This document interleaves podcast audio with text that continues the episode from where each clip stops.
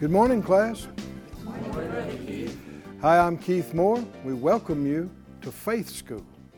Faith School's the place where my spirit is fed and my faith grows stronger and I learn how to be an overcomer. That's what happens here. And that's what's going on from the very beginning all the way through. If you're new to this, get your Bible. Get something to make a note with. Come on in. Sometimes people say, well, we're coming into your office or living room or whatever. No. We want you to come in here. Come in here to this faith-filled environment. Put everything else off and pause it for just a few minutes here. Give this your full attention. And the Word of God is food for your spirit, and it nourishes you inside, in your spirit and your soul and your mind. And that does amazing things for your perspective, for your outlook, for everything. It affects your peace and your joy, and it quickens you to act like the overcomer God made you to be. Yes. So come on into the classroom. Let's release faith. Father, we ask you for utterance today. Direction and guidance and answers, and we'll give you the praise for every good thing in Jesus' name. Amen. Amen. We've been looking in John 5, if you'd look again, at this 15th individual account of healing in the ministry of Jesus. It's the healing of the man at the pool of Bethesda. Let's begin in verse 1 again. It says, After this, there was a feast of the Jews, and Jesus went up to Jerusalem. There is at Jerusalem by the sheep gate a pool, which is called in the Hebrew tongue Bethesda, having 5 porches, and these lay a great multitude of impotent folk, of blind, halt, withered, waiting for the moving of the water. For an angel went down at a certain season into the pool and troubled the water. Whosoever then first after the troubling of the water stepped in was made whole of whatsoever disease he had. And a certain man was there which had an infirmity 38 years. When Jesus saw him lying, knew that he'd been now a long time in that case, he said to him, Will you be made whole? The impotent man answered him, Sir, I have no man, when the water is troubled, to put me into the pool, but while I'm coming, another steps down before me. Now we see multiple references to weakness in this passage. The word impotent here, literally the Greek word, is without strength. And so is that word infirm or infirmity. And so repeatedly it's talking about that all these people, they lacked strength in whatever area, and it's restricting their lives. And the Lord says, will you be made whole? And like we saw yesterday, if you were with us, he's not just talking about do you want to be, do you wish to be. The word will is the correct word, and it has to do with your will. And Jesus would ask people, not just here, but numerous times when people came asking for help, he would say, what do you want me to do? What will you? And you would think, well, that seems unnecessary. They're sick. They're asking for help. What do you think they want? Well, no. If he said, ask the question, it must be needful. Why? Because you have to set your will to receive his will. And as long as you're questioning his will, you're not on solid ground for faith.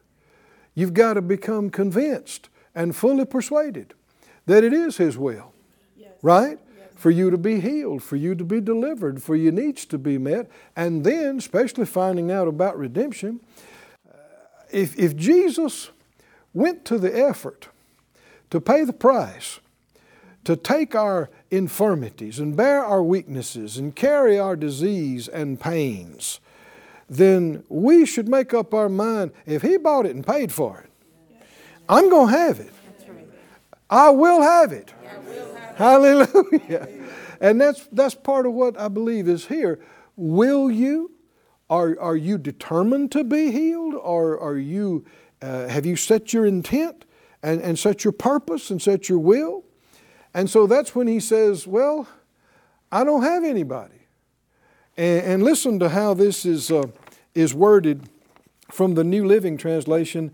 It says this, when the Lord says, will you be made whole? The New Living says, I can't, sir. The sick man said, for I have no one to put me into the pool when the water bubbles up. Someone else always gets there ahead of me. This sounds like defeat, doesn't it? And I'm not judging the man. I'm not knocking the man. He didn't have faith school to come to.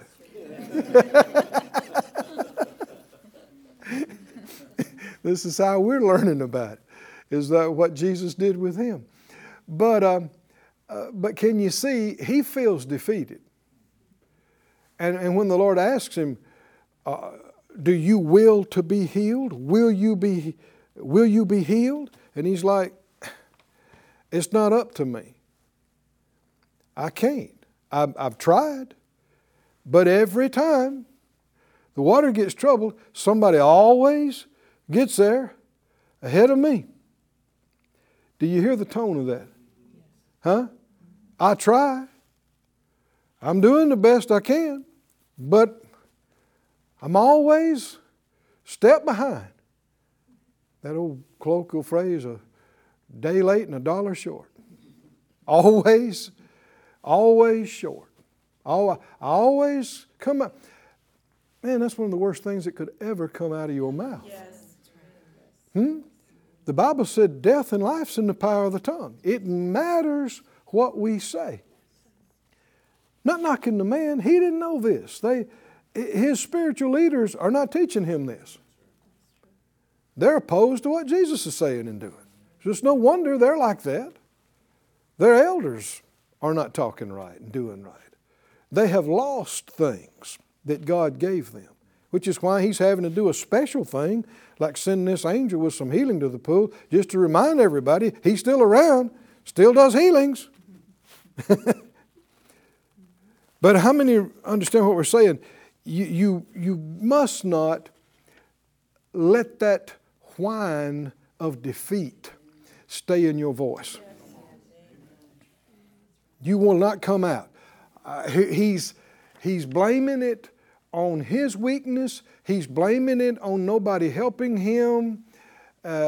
You can have, like one individual said, you can have excuses or results. But you can't have both, right? And here he's making excuses. You don't want to keep making excuses why you don't have it. How does that help you? That puts you no closer to it. And you got to get your eyes, like we said, off of other people. No, other people are not holding you back. That's a lie of the enemy. Other people are not in between you and not in your way to the miracle you need or your healing. You got to get over.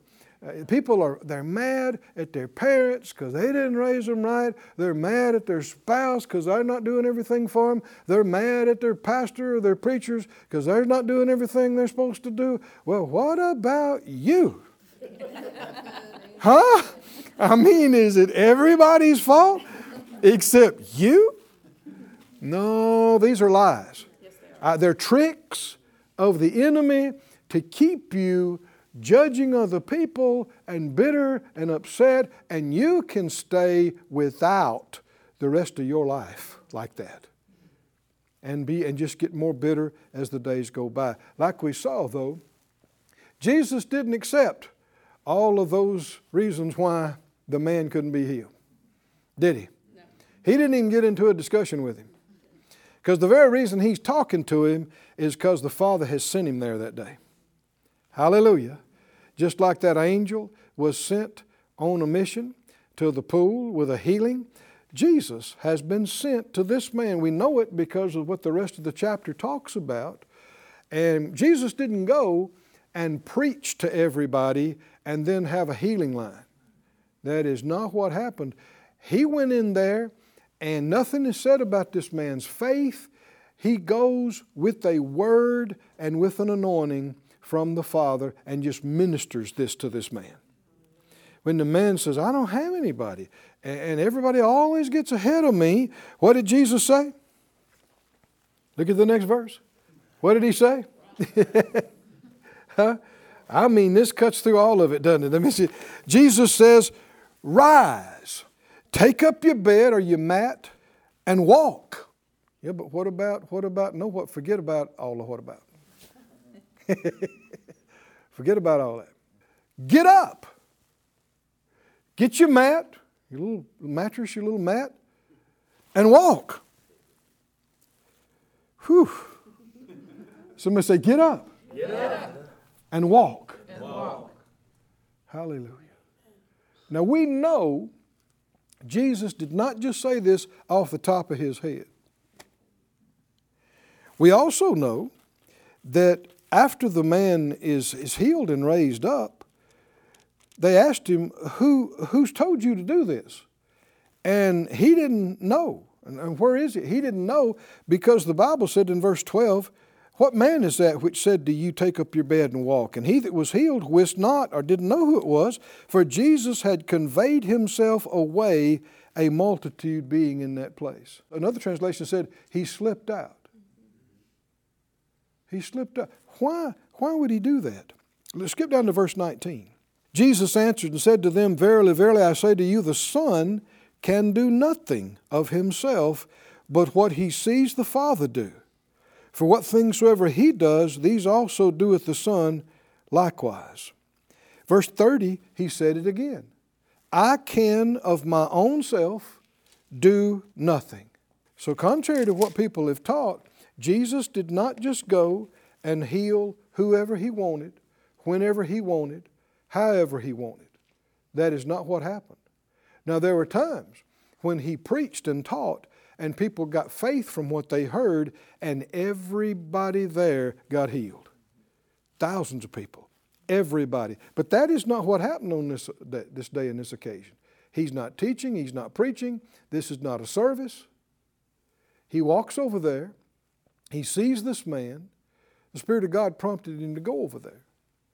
And he speaks this word to this man, and it happens, and he slips out and goes back, goes away, and leaves these 5 porches full of people with these problems. Why? Well, according to him, it's because he couldn't just do that for everybody. Now, I know that just that bothers religion, but am I reading Scripture or not? In verse 19, what did Jesus say? He said, I can of my own self do nothing. The Son can do nothing of himself. Verse 30, I can of my own self do nothing. Do we believe that or not? Yes. So you got to make up your mind whether you believe that or not. Also, we need to understand, he said, if you believe on me, the works I do, you'll do also. Well, we'll have to do them exactly the way he did them. And the way he did these special things like this, he just ministered to who the Lord said, the way he said, and then he slipped out of the crowd. It also tells you what kind of person the Lord can use on something like this. He's not seeking the spotlight. Can you see that? Yes. He goes in there, he does what the Father showed him, and then he goes, he leaves. And notice what he said when he told him, he said, rise, take up your bed and walk. And notice the verse 9, immediately the man was made whole and took up his bed and walked. And on the same day was the Sabbath. That's different from most of the accounts we've been studying. You might say, it sounds a lot the same to me. He said, get up and walk, and he did. No. Go with me to Mark 3, and you'll see very clearly what we're talking about here. Mark 3 is the instance of the man with the withered hand. We've studied this one already. And in Mark 3 and verse 5, he looked around on them with anger, being grieved for the hardness of their hearts. Mark 3, 5, he said to the man, "Stretch forth your hand." Then what happened? It was made whole. No. Now, look, are you looking at John 5? John 5, 9, let's compare them side by side. Jesus said, "Rise, take up your bed and walk." And then what happened? Immediately the man was made whole and took up his bed and walked. Come on, can you see that? But in Mark 3, he said, "Stretch forth your hand." So what did the man do? He stretched it out, and the hand was restored, whole as the other. And it was his faith that was the primary factor in the man with the withered hand. In this man at the pool, his faith is not the primary factor. Because when Jesus spoke to him, "Get up, take your mat, and go walk," healing power went through him before he ever moved. Come on, can you see that? And then he's made whole, and then he gets up. It's similar to what's happening in the pool. They hear the splash, they see the movement, somebody jumps in, they're made whole. Then they get out and they're able to do. Come on, can you see? Same similarity. But the man with the withered hand, and you'll see this in most of the others, he tells him, "Stretch forth your hand." I remember years ago, I read that and I realized he didn't say extend your arm. What did he say? Stretch out your hand. Stretch forth your hand. Well, his hand was withered. Something was seriously wrong with his hand. Stretch forth your hand. Yeah, but he can't. Yeah, but he told him to. Yeah, but he can't. Yeah, but he told him to, and yeah, but he did. When, I believe it was Dr. Lillian B. Yeomans in her great healing books talks about this. She said, when you reach the end of your ability to obey, you meet omnipotence. Hallelujah.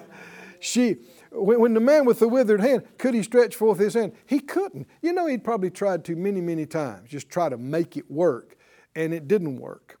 But when the Lord told him to do it, oh, hallelujah, then as he went to do it and he reached the end of his ability to make it happen, he met the power of God. But he didn't meet the power of God until he stretched forth his hand. Come on, can you see that? He didn't meet it until he did it.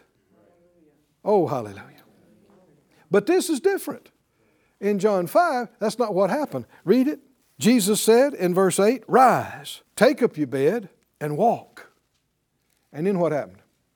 Immediately, the man was made whole right there where he lay before anything else happened. And then he took up his bed and walked. Hallelujah. This is a mercy manifestation. God does special things. Somebody says, "Well, how do we get more of these things?" Well, you can't make these things happen. I can't make these. Now, we can teach and preach the Word, and faith can come, and we receive by faith every day of the week. Yes. But then doing things that are signs that are even, beyond. God does special things where it wasn't the person's faith.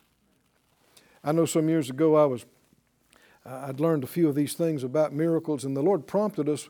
And it was a bunch of people sick in this particular place to have a miracle day. Miracle day. So I proclaimed it, and we preached on it and talked about it. And a number of great things happened. I won't go into it now, but there was a point where we just stopped and said, "Lord, we ask you to work miracles in our midst." And we release our faith for it. Well, a number of things happened. But I found out the next day that something happened that I didn't know about. There was a man there with his wife who didn't want to be there.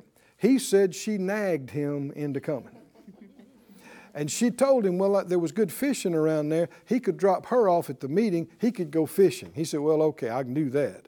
But then after they got there, after a few days, she wanted him to come just one service with me. And finally, he said she nagged me into it. Well, then it was me and the healing service, and it went long, and it made him mad. And he's like, I thought that guy would never shut up. Talking about me. And so he's fussing at her as they're going across the parking lot to get in the car. He said, don't ever try to drag me to one of them things again. I told you, I don't go for all that. And he just being ugly, you know. And he gets in the car and slams the door. And he reached back to rub his neck because for years he had had a growth on the back of his neck. And it had gotten bigger than his fist because he hadn't done anything about it. And he had gotten in a habit of rubbing it because it bothered him. And he reached back there and he said, put your hand back there, put your hand back there to his wife. And she put her, she said, oh, glory to God. She began to shout. He said, ah. He got the rear view mirror and he hiked it around. And he was back the next day. He was back the next day. Instantaneously, in that environment of miracles, it had just gone. And he didn't even realize it till after he was out of the service. What are we saying? Was it his faith? No. Absolutely not.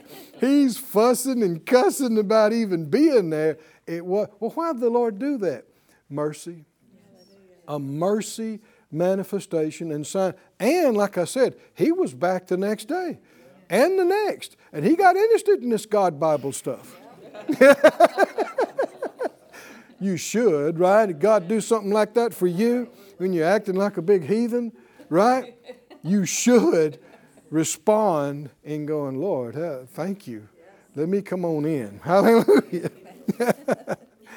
Now notice, skip on down a little bit later in the passage. They came down on the man because he's carrying his mat.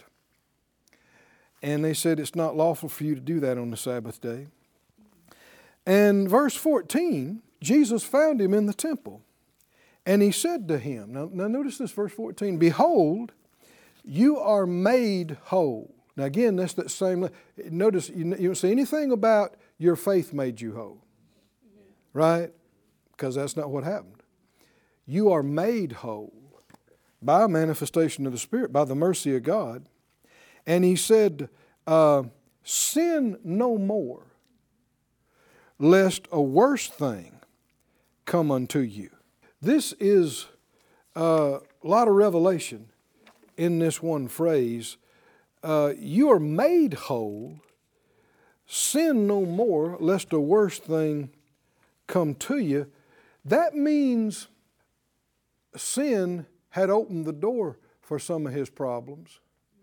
And it means he can lose his healing. Yes, it does. Can you see that? Yes. Jesus, I've heard people say foolish, well, if God ever does it, you know, it's forever and it'll never change.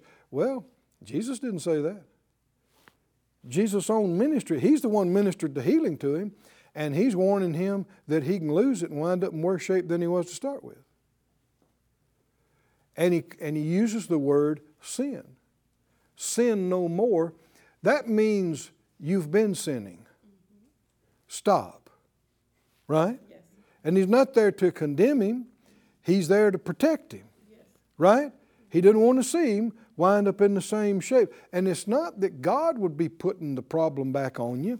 It would be you opening the door up to the enemy. Because sinning is not yielding to God. It's yielding to the enemy. And yielding to the enemy gives place to the enemy. And when the enemy has place, he's going to come back. He's going to steal. He's going to kill. He's going to destroy all that he can. You know, in James 5, it talked about that 5:15, the prayer of faith will save the sick, the Lord will raise him up, and if he has committed sins, they'll be forgiven him. It said, confess your faults one to another and pray one for another that you may be healed. So it does matter. What is sin? We talked about this on last week's account. Sin is violating of light. To him that knows to do good and does it not, to him, it's sin. It's not okay to just keep doing what you know is wrong, refusing to do what you know you're supposed to do. That opens a door to the enemy. And you don't want to do that Because, man, if the enemy, he's always looking for a way to get to you. And if he can get to you, he'll try to, what does he do? He comes to steal and kill and destroy. Would he like to steal this man's healing? Because this man is now a witness, right? He's a testimony in the community. A lot of people are talking about it. So you know the enemy would really like to steal that from this man and even get him in worse shape than he was. And people say, oh, there was nothing to that, you know. And no, God is so gracious. Jesus found the man and wants to help him hold on to what he's got. Can you see that? Hold fast to what you have. Follow-up is needed. Follow-up is necessary, especially when you receive a healing this way. When you get it on your own faith, you know how you got it, so you know how to keep it. You know how to get it again. When you get it through a special manifestation, you didn't get it through your own faith. And you didn't know, you probably don't know how you got it to start with. So then you may not know how to keep it. But thank God, His mercy endures forever. Hallelujah. Our time's up again today. Say it out loud. I live by faith. I walk by faith. I overcome this world by faith. I'm strong in faith, giving glory to God. We'll see you next time here in Faith School. Really enjoyed being with you again this week. In Faith School, we're growing, we're learning. I know many of you are partners with us, and that gives us a right to use our faith with you for your finances and your things. You know, Jesus said in Matthew 18, 19, and 20, if two of us would agree on earth as touching anything we ask, it would be done for us of our Father which is in heaven. For where two or three of us gathered together, He's there in the midst. Also, with husbands and wives being able to pray this prayer of agreement, He warned in 1 Peter 3, treat each other right so that your prayers are not hindered.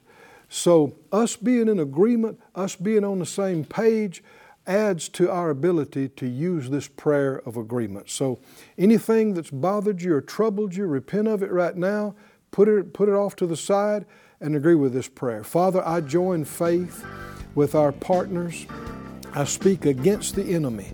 I bind the enemy from stealing and robbing and interfering in their affairs. And we lay hold together. We agree as touching this thing for abundance flowing into their lives, their businesses, their families, their affairs. We claim more than enough coming in now abundantly in Jesus' name. Hallelujah. I'm expecting it with you. Join us again next week. We're going to get into a whole lot more about faith. We'll see you soon here in Faith School. Thank you for joining us at Faith School. Class is dismissed for today, but you can watch this and other episodes of Faith School free of charge at faithschool.org. For more information, visit our website or call us at 941-702-7390.